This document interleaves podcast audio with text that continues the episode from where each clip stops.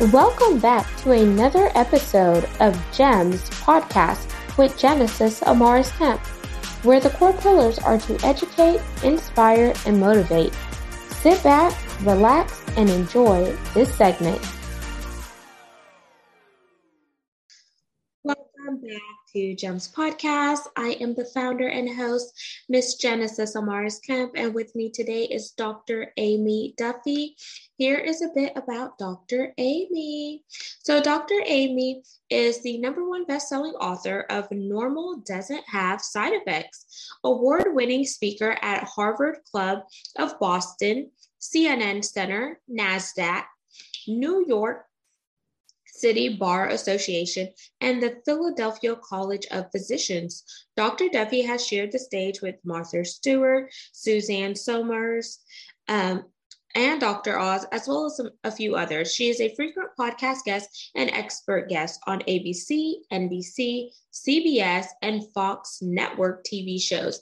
And today we're going to hear both sides of what it's like for her to be a physician, but also the patient side, dealing with hormonal issues, gut balance, gut imbalances, and stuff like that. That can definitely help you look out for those signs that you may be dealing with, and you may not feel like you you are being seen and heard by your physician. So she's going to give you some tips and tricks regarding that, as well as talk about some, some things that may help you bust those myths. So without further ado, please welcome Dr. Amy Duffy to GEMS Podcast.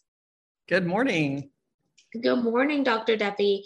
So, before we dive in, we are going to have a bit of an icebreaker.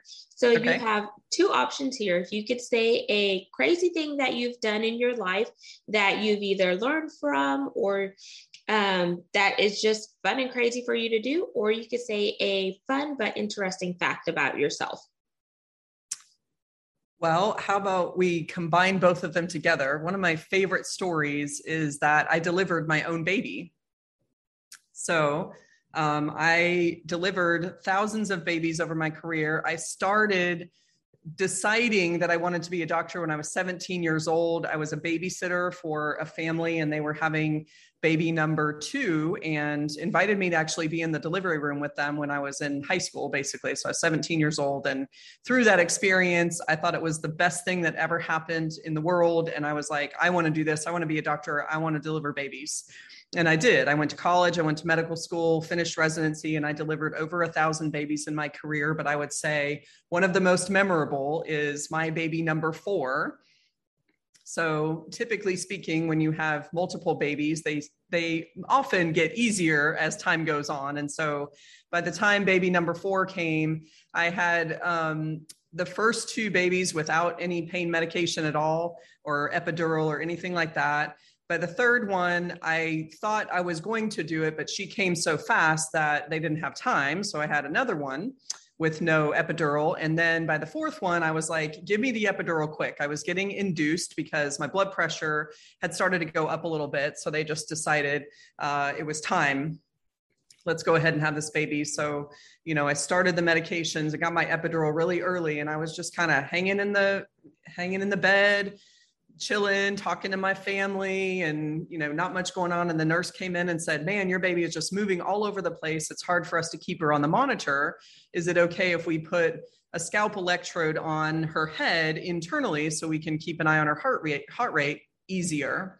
And I had done these many many times in in my career with my patients and so i was very comfortable with that i said sure no problem so she grabbed another nurse to help her out. And now I have I have this epidural and I can't feel a thing basically from my belly button down. I can't move anything. This was a very, very strong epidural. Um, maybe a little bit more than I would have liked, but you know, I get, you know, I can't be too picky about it. I wasn't feeling anything. So the nurse on my left hand side kind of picked up my leg and moved it over to the left hand side and the nurse on the right picked up my right leg and moved it over and then bam the baby's on the bed she just popped out. So there was no pushing, there was no you're 10 centimeters dilated, time's happening. And I immediately went into doctor mode because that's what I do. I've delivered so many babies. I just reached down and grabbed her. I grabbed my white hospital gown. I started wiping all kind of the, the blood tinged goo off of her. And, and she wasn't getting that, you know, good baby cry yet. And so I said, I need to suction her mouth out. She's got a bunch of fluid in her mouth. Let's suction her out. So we suctioned her out. And then she still, you know, she was fine. She wasn't like turning blue or, you know, anything going on, but she wasn't getting that good, um, deep cry that you want to hear right away. So I said, I need to cut the cord. She, so they handed me the clamp and the scissors, and I cut the cord and I handed the baby over to the nurse who took her over to the monitor and she immediately started crying. Best sound in the world. But so that's my story. I delivered my own baby. Kind of crazy, kind of interesting and fun fact. Wow. I'm over here like, wow. Just a point where you said, oh, yeah, she moved my left leg, she moved my right leg, and then bam, the baby just came she out. there. oh, wow. That is crazy. So what when you were going through all this, you just like jumped into it like it's game time. Yeah it was i mean again because i had done it so many times in my life i mean there was no what do i do? Or you know anything. It was just oh here's this baby as if i was on the other side of it delivering a baby. So i just went through the motions that i had done so many times. It was really uh, you know I, I don't know if you can look back and say out of body experience or anything but i don't remember feeling any emotional sensation like oh my gosh this is my baby. It was just kind of like this is work you know get get this baby get this baby breathing and wiped off like we normally do when we're delivering a baby. So you know once once they everything sort of settled down i heard her cry. They wrapped her up you know within minutes she was back you know as little baby burrito in my arms. And then i could go okay you know this is my baby and you know have that emotional connection. But it, it took a moment of just kind of getting in the zone of take care of this baby so after baby number four, did you um did you say, oh, I think I want another baby, or were you like, no, I'm done? No, no. In fact, I was processing the idea of being done at baby number three, and before that, um, you know, anything happened, I was pregnant again. So my sec- my third and fourth babies are literally like 20 months apart. So I really had, I still had a baby when I got pregnant with baby number four. So I hadn't hadn't quite made a full decision yet, but definitely after baby number four, it was um, it was time to say our family was complete, and it's perfect. oh, nice! So thank you for sharing that fun, interesting, yeah. and crazy experience. So dr duffy outside of you know you getting a taste of you know just being in the delivery room at 17 saying that okay i fell in love with medicine i really want to be a doctor was there anything else that was drawing you into the physician world? You know i think i i grew up um in i call it i call it the granola family. I mean we were very sort of um, holistic and healthy and um, did a lot of alternative stuff like acupuncture when I was younger, massage therapy, rolfing. My mom was really into a lot of those things. And so I experienced that as a young person. And, you know, especially loving babies, even as a child, I had Cabbage Patch Kids and, you know, all the babies. And so, um, you know, I think that I knew I either wanted to be like a pediatrician or deliver babies, or at one point I wanted to be a teacher. But I think I really realized also that I was good in school. So, you know, it, it kind of was fed into me, oh, you should, you know, you should be a doctor because you're so smart, on top of this idea of wanting to be around babies and things like that. And ultimately now, you know, I delivered babies for many years in my practice, and unfortunately, you know, they don't come on your schedule at two o'clock on Tuesday afternoon. So, with four babies at home, it was time to um, put that chapter to rest and and you know not be on call every three nights and and be exhausted all the time. So I had to make you know major major decisions in life to move forward with that. And what I love about what I do now, which I think I could look back and say this is really why I went into medicine, is that delivering babies was fun. It was good medicine. You know you're you're as as a pregnant mom you want to go to the doctor because you want to find out what's going on with my baby and good things are happening. And you know there's like this countdown right to this exciting moment. It's not i'm going to the doctor and hearing bad news about my health and my you know i've got high blood pressure or i'm sick or something like that. So it was always fun for me. And now my my work now is what i call integrative or functional medicine. It's wellness it's health. People love coming in because we're giving them tools and support and knowledge about what's going on with them and how they can actually do things to help improve their life and feel better and not feel kind of weighted down like it's their fault that they don't feel good or that they have some you know diagnosis or disease and their only action is to take their pill every day. That's not really helping them get to optimal health right yeah, absolutely. And let's let's stay in this area for a little bit. So, um, integrative wellness and health. So let's break it down by a dictionary definition. So I want you to lay the foundation and let the listeners and viewers know what exactly do you mean by integrative health and wellness? Like, is it the naturopathic stuff paired with Western medicine, or what are your thoughts? Exactly. Yeah. So there's two. There's two words that are used um, often, I don't want to call them interchangeably, but used together. So, integrative medicine is the idea that exactly what you described, that I, I think that there's a spectrum. There is you know the the hardcore traditional medical world where here's a diagnosis and here's the pill you know that you're going to take and then there's the opposite side which is something like acupuncture or you know alternative type practices and to have somebody who has the knowledge on both of those spectrums. And then when you come into me as a patient, we can come together with a plan that says, how can we incorporate some of these things together in order to get you to your optimal place? So we don't have to choose one, one side of the spectrum or the other, and we can really blend it in. And you know people on on the more natural side of medicine and those alternative health fields you know they can't order labs or write a prescription if needed. And on this side you know traditional medicine very commonly doesn't either know about or doesn't really support the use of some of these alternative practices to blend together. Um, so that's the term integrative is to be able to come up to, to come come to a patient um, plan and interaction on how are we going to get your health better by using uh, a modality of different um, varieties of treatments. Mm-hmm. And then the functional medicine part is really going deeper into we use the term root cause. We're looking for why is your body doing what it's doing? Excuse me. And not just band-aiding a symptom. So, functional medicine's job is to get your body working back to its normal function, which is where my book title comes from. Normal doesn't have side effects. So, we want to get your body and your health working, quote, normally, which is going to be optimal. Everything's working the way it's supposed to.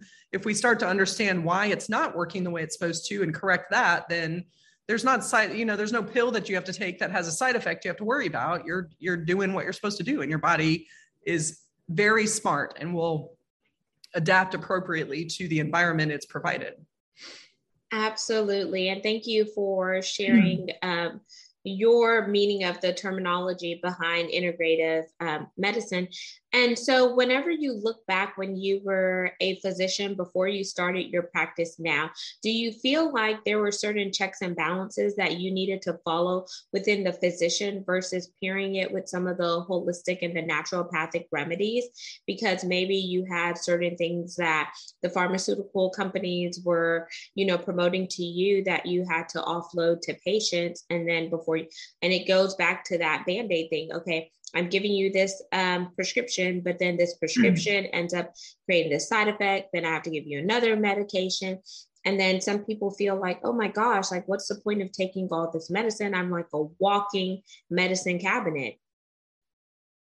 Exactly. I mean, that is that is what my patients deal with all the time, especially when they have this long list or handful of pills, and then they can still fill out on my forms and say they have, you know, chronic fatigue and they're frustrated with their weight and they hurt all the time and they don't sleep well and they're irritable and frustrated and their guts a mess. They have ibs they gotta they gotta know where every bathroom is everywhere they go because they never know when that's going to happen you know that kind of thing. So really what started me down this path and and this is a great question for that segue is you know i was in i was in the obgyn field and so i was delivering lots of babies which was fun but on the days that I wasn't delivering babies, I was kind of thrown into women's health. And that has a lot to do with hormones, right? So women come in and and varying degrees of ages, but we're talking about women that are in maybe their um, 40s to 60s, dealing with some hormonal changes and going through menopause. And that was, um, you know, 15 to 20 years ago. When I was in medical school and residency, the um, huge study on women's health came out from the Women's Health Initiative. And there was a lot of concern there with hormone replacement, particularly using something called Premarin and Prempro. Those were the drugs that were in the study. But the, the end of the study was actually cut short because they were seeing so many negative effects with these. And uh, uh, like something like 283% increased risk of breast cancers and strokes and heart attacks in women that were taking these medications. Why it's still on the market, I don't know. That's a whole nother conversation. But yet, you know, women were hearing this and it was in the media and it was everywhere, and we're hearing it as physicians. And now we're stuck in this what do we do? This is stuff we've used for years and years you know telling people it was safe and they it was either good to help with their symptoms or it was protecting their bones and things like that and so now my conversations had to be about you know here's this pill i could give it to you to help with these hot flashes and this irritability and you know you want to rip your husband's head off because he smiled at you or whatever you know they're all crazy during this hormonal time but I can't trust that it's actually good, right? So, as a physician, you take the Hippocratic oath that says, I promise to do no harm. Well, here we are with this information that this medication could cause a lot of harm. And that just didn't sit right with me. You know, I'm trying to talk patients out of it, but yet we didn't really have any solution for dealing with those symptoms. There was the advice that we could just put them on on antidepressant medications. It's kind of like, well, you know, you're going to have hot flashes, but you're just not going to care about it anymore. That's kind of what that was. And that really wasn't the cure, right? So I started doing more research in that area of hormones, and I happened upon the idea of bioidentical hormone therapy and natural hormone balancing. Um, I started listening to, um, we didn't have podcasts back then, but it was like, you know, web recorded seminars and things like that. I could listen to that. And then I searched and found conferences on bioidentical hormones and natural hormone balancing. And I just dove in. And I was just so intrigued by this idea that we could find what the imbalance in the hormones were. Then we can replace natural hormones. Bioidentical hormones means that it's the chemical structure is exactly the same as the chemicals that are in your body. But also bioidentically, we need we need to use the right dosing. So we're not using these huge doses that your body never made, except maybe when you're pregnant, you know, you're swimming in in progesterone. But outside of that one particular time frame, there's you know there's no time when you have these huge doses of estrogen or testosterone or things like that so um, so it it makes it much more easy to help people be more comfortable in what they're choosing in terms of balancing their hormones seeing a test seeing what what the needs are and then the most important thing is to test do the intervention and then repeat the test to make sure that we're we're in the right place and things look normal or appropriate for where we're going to be. And then you don't have those risks that were there with all the the studies from the women's health initiative mm, beautiful and i like that you took it upon yourself to say i'm going to go research and find another way an alternate way because had you been the person that was going through this, you wouldn't want to, you know, be going through the same things that these women were going through. So yeah. there's always a root cause analysis and there's always a way to overcome that whenever you understand what's going on and what are the underlying causes. Yeah. And I feel like more people need to be open and susceptible to um, natural remedies and modalities because if you think about what people did years ago, a lot of people weren't taking these pharmaceutical drugs or whatnot. They were using what, you know, what was produced in the earth and it was working well for them. Mm-hmm and it's just like okay we t- you talked about hormones. So there are a lot of women who have hormonal imbalances that you know it makes it harder for them to get pregnant. So do you see any of those women within your practice? Absolutely. Um, i don't necessarily advertise that i do infertility because a lot of people you know look at that as you know the main you know in vitro fertilization and things like that but you know for me i definitely see that i see um it, it starts to become this balance and we can go into the you know the the finer physiology if we need to but but your hormones are very much affected by your neurotransmitters, what's going on in your brain, how your adrenal function is, so your stress hormones. And then those stress hormones also affect your hormone levels. And so often in younger women when i'm seeing you know late 20s or 30s women who have had difficulty getting pregnant it's very common for them to have pretty significant adrenal fatigue where their cortisol levels are low and also have really low progesterone levels. And you you know certainly you can treat that by by prescribing some natural progesterone support and you know there's supplements out there for adrenals but you really have to get to the source. What is stressing the body out you know where where is this adrenal fatigue coming from? And for a lot of people there is outside stressors but there's internal stressors with gut inflammation. And if you don't address those things i always tell patients you know this is like you go back to the caveman days you know your body is always about survival. And if it's afraid that it's not going to be able to survive you go out in the cave and you get chased by a bear or a tiger and it's not going to be able to you know have the appropriate fight or flight response it's trying to protect you and the last thing it's going to do is let you get pregnant because that's just another risk either to you it slows you down or to that baby so if your body thinks that it's in a state, a state where it's not going to be able to respond to that stressor appropriately, it's never going to let you get pregnant. So we really work towards um, healing the body from the inside, addressing gut issues, addressing what's stressing it out, balancing those hormones. A lot of mindset. You know, you hear the story all the time where people that are, you know, really struggling and going through infertility and make the decision to uh, move towards adoption, right? And then all of a sudden they find out they're pregnant because they stopped stressing about it, right? So they they kind of made a decision i'm going this way and they let that go. And now all of a sudden that stress is gone and you know their body's like oh we can do this now. So easier said than done but you know you really got to get into that mindset and work on some stress management breathing meditation anything that you could do to tell your body that it's not getting chased by a tiger and everything's going to be okay Yes, I love that. And I also love that you were saying just reduce the stress because people don't realize that stress can be the number one killer. And it's not just the internal stress, but those external stresses that you um, brought up environmental factors, job mm-hmm. stress, family yeah. dynamics, and etc. And then before you know it, like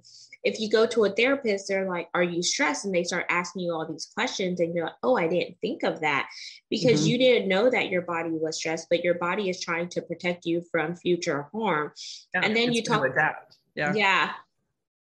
And then the gut. Oh my gosh, the gut is so important because I've heard leaky gut, I've heard sluggish gut, and all of those things. Can you hit on that briefly and from a physician standpoint, but also from like a patient advocate standpoint? Can you um, yeah. talk about the pros and cons of how important gut health is and what some of the common um, gut problems are?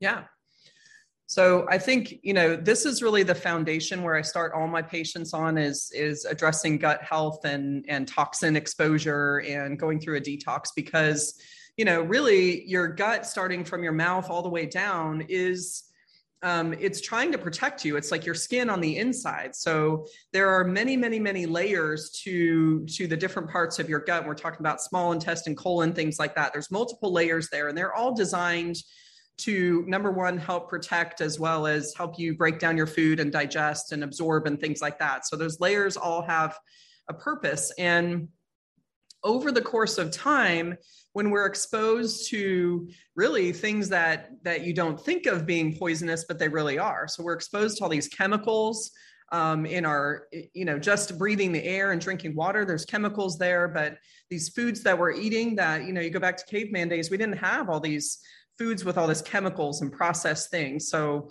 we started this this consumerism in food, right? Let's make food cheaper so we can feed the masses, and then let's put extra stuff in it, you know, more sugar so that it tastes good, and people are literally addicted to it, right?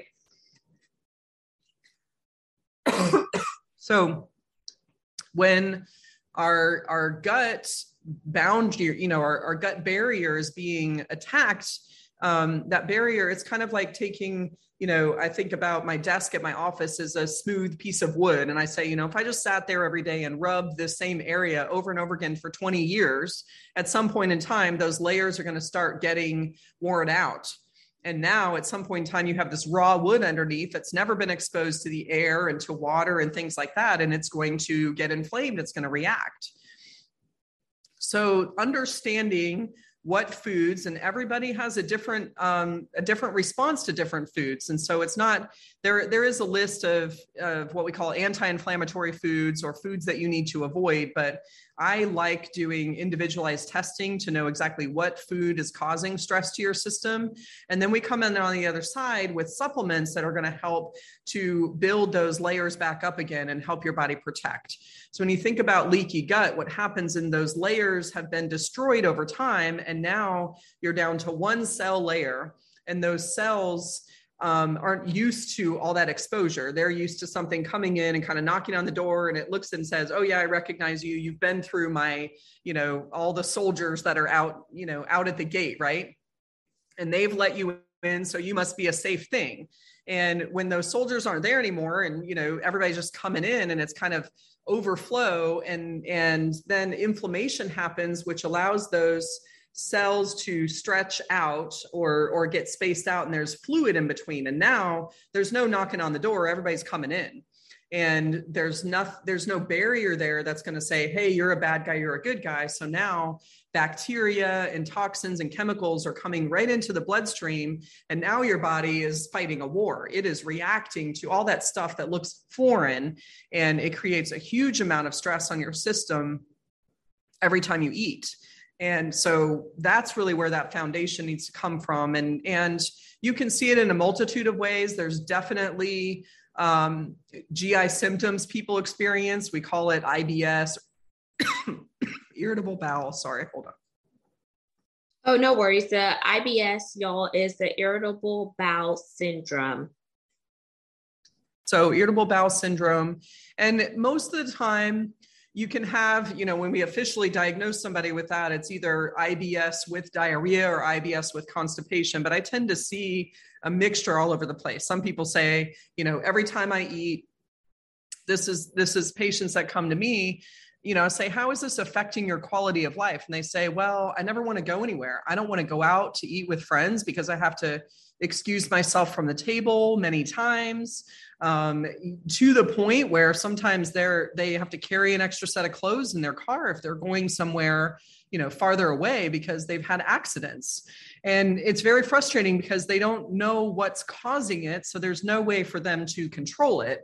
And there's not really any good medication because the side effect of a medication to control diarrhea is constipation. And so you end up with this, you know, one day I'm going to the bathroom five times a day and then I don't go for three or four days. And now I'm uncomfortable, my stomach hurts, I'm bloated.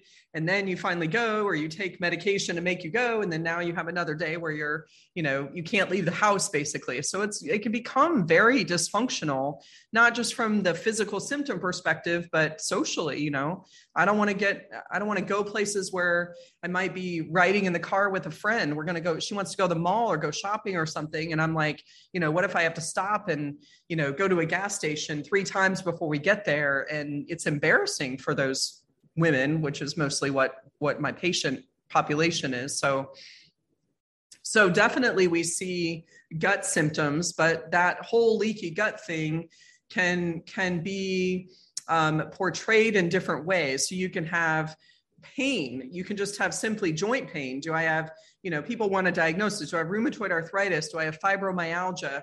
You know, I don't know, but what's happening is your body is reacting to all those things and the inflammatory response just, you know, increases um, all these pain signals and and you just kind of wake up achy every day and sometimes it's your neck sometimes it's your knee it's your hip it's your foot it's all over the place so you can't go to an orthopedic surgeon and say i hurt everywhere you know put put injections at every joint you know again it's coming from the gut and you have to address that.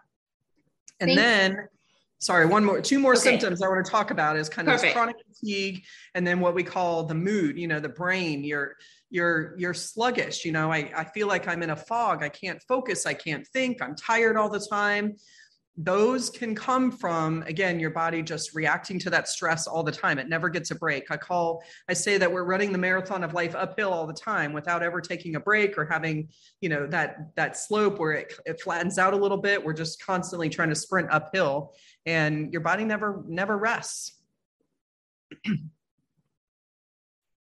wow. So the leaky gut, the mood, and then the um, stress. So all of those components. And then the last question as we wind down, because I want to be respectful of your time, Dr. Duffy. Sure. So do you feel like people need to start with examining the gut, the gut health as their root cause analysis, and then working from that area to kind of help with everything that's going on within their body? that is what I do in my practice um, when we're addressing what I call the pillars of health. So, gut health and detox is the first pillar.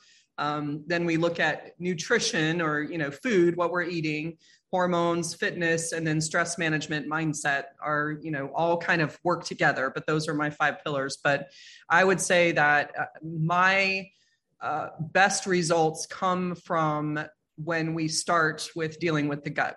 And you know there's things that you can do on your own before you seek out a doctor like me. Again i i think that having the knowledge is really the best way to do that. So to have um, a food sensitivity test. There are tons of them out there, so it's a little overwhelming to go, you know, researching what test should I do. But having a test that tells you what's going on and what your body's reacting to makes it much more easy for you to address. But you can start right away. I'll tell you the top four foods that I see almost in everybody is gluten. We hear that all the time. Where is that coming from? But you know, gluten is just a, a, a, serious chemical right now, really. I mean, we used to go to the bakery, right? When we were younger, maybe the bakery is where you would go to get your bread and, and they had the fresh bread that morning and then they had day old bread, right?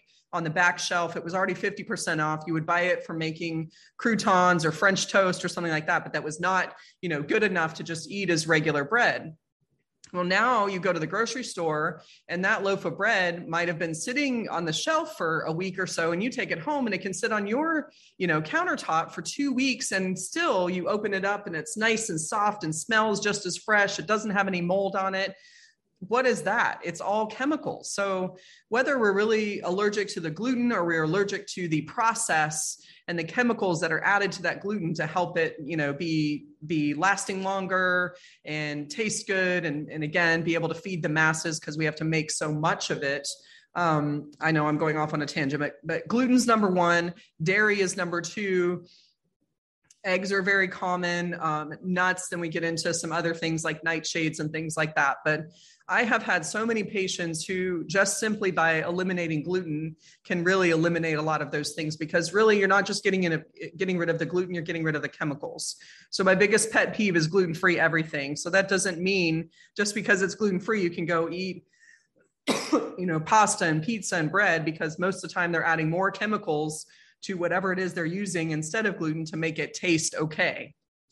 Um, so really, we want to be grain free if we can, for the most part, except for maybe some quinoa or something like that. But you know, go back to the basics. What did the cavemen eat? You know, they had vegetables, they had some meat, maybe some berries and some nuts. That's really what our diet needs to be is, is as simple as possible. And if we can start there and then find a good quality probiotic. Again, that can be overwhelming, but start balancing that gut microflora again because that that microbiome is that first layer of protection for you. So those are two things that you could start with right off the bat. Avoid chemicals as much as you can. Avoid the foods that that we know cause inflammation, and then start healing your gut with some good quality probiotics. Amazing. And then I'll also chime in um, by telling you all make sure you're listening to your body. Your body is so powerful and your body is always going to speak to you.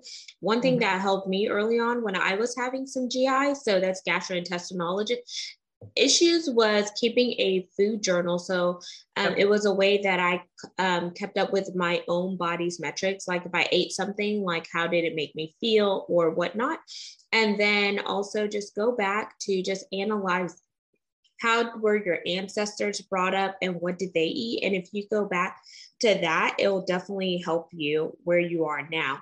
So, Dr. Aimee, I want you to leave the listeners and viewers with your call to action for this segment and then plug your website and your social media handles.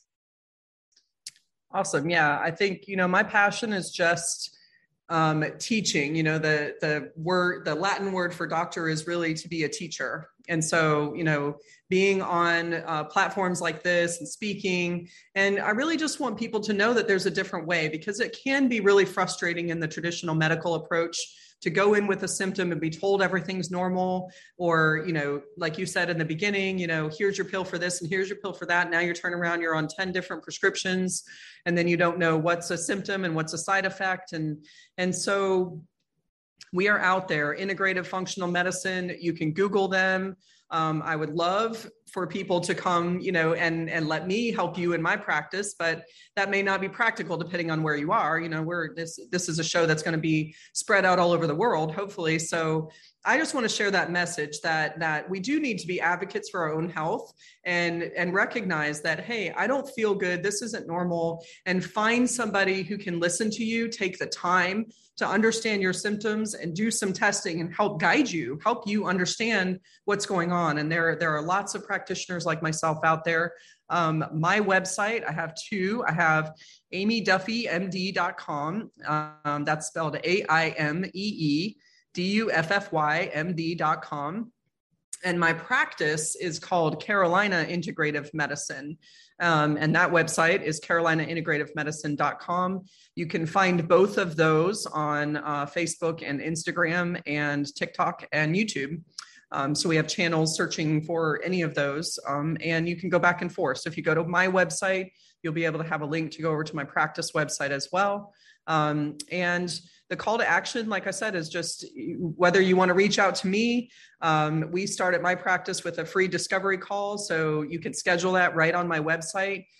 Uh, create a call. It's about 15, 20 minutes with my staff. We find out what's going on with you and, and how we can help you improve your life and feel better. And then we go, go from there. What's the next step? Um, I also have a book. So Normal Doesn't Have Side Effects is on Amazon um, and right now on Kindle, but should be in the next week or two available for print as well. So um, that's another way to get started and describes a lot of what we've just talked about today. And there you have it, listeners and viewers of Gems Podcast. Once again, I am the founder and host, Miss Genesis Amaris Kemp. All of Dr. Duffy's contact information will be in the show notes, so you could definitely scroll down and connect with her. Um, for those of you listening, make sure you subscribe and share this segment. Don't forget to leave us a review wherever you're listening. And lastly, but not least, we are ranked in the top 3% globally out of 2.8 million podcasts per www.listennotes.com. So you could come on over and support the podcast by being a brand ambassador or a brand sponsor. And then you could also find all of our video content at YouTube, which is at Gems with Genesis Amaris Kemp. Make sure you listen to your body, pay attention, and don't dismiss those subtle clues because they can very much save your life. So be proactive versus reactive. And until we chat next time, peace, love, and lots of blessings. Have yourself an amazing day. Thank you for listening to another segment of GEMS podcast. Hope you enjoyed this recording. Make sure you like, comment, share, and subscribe to GEMS podcast on your audio platform as well as our YouTube channel, GEMS with Genesis Amaris Kemp. We would love for you to be a sponsor, so please reach out via email at GEMS, G-E-M-S, with W-I-T-H, Genesis, G-E-N-E-S-I-S, Amaris, a M A R I S, Kemp, K E M P, at gmail.com, where your brand, your swag, your services could be here on GEMS Podcast.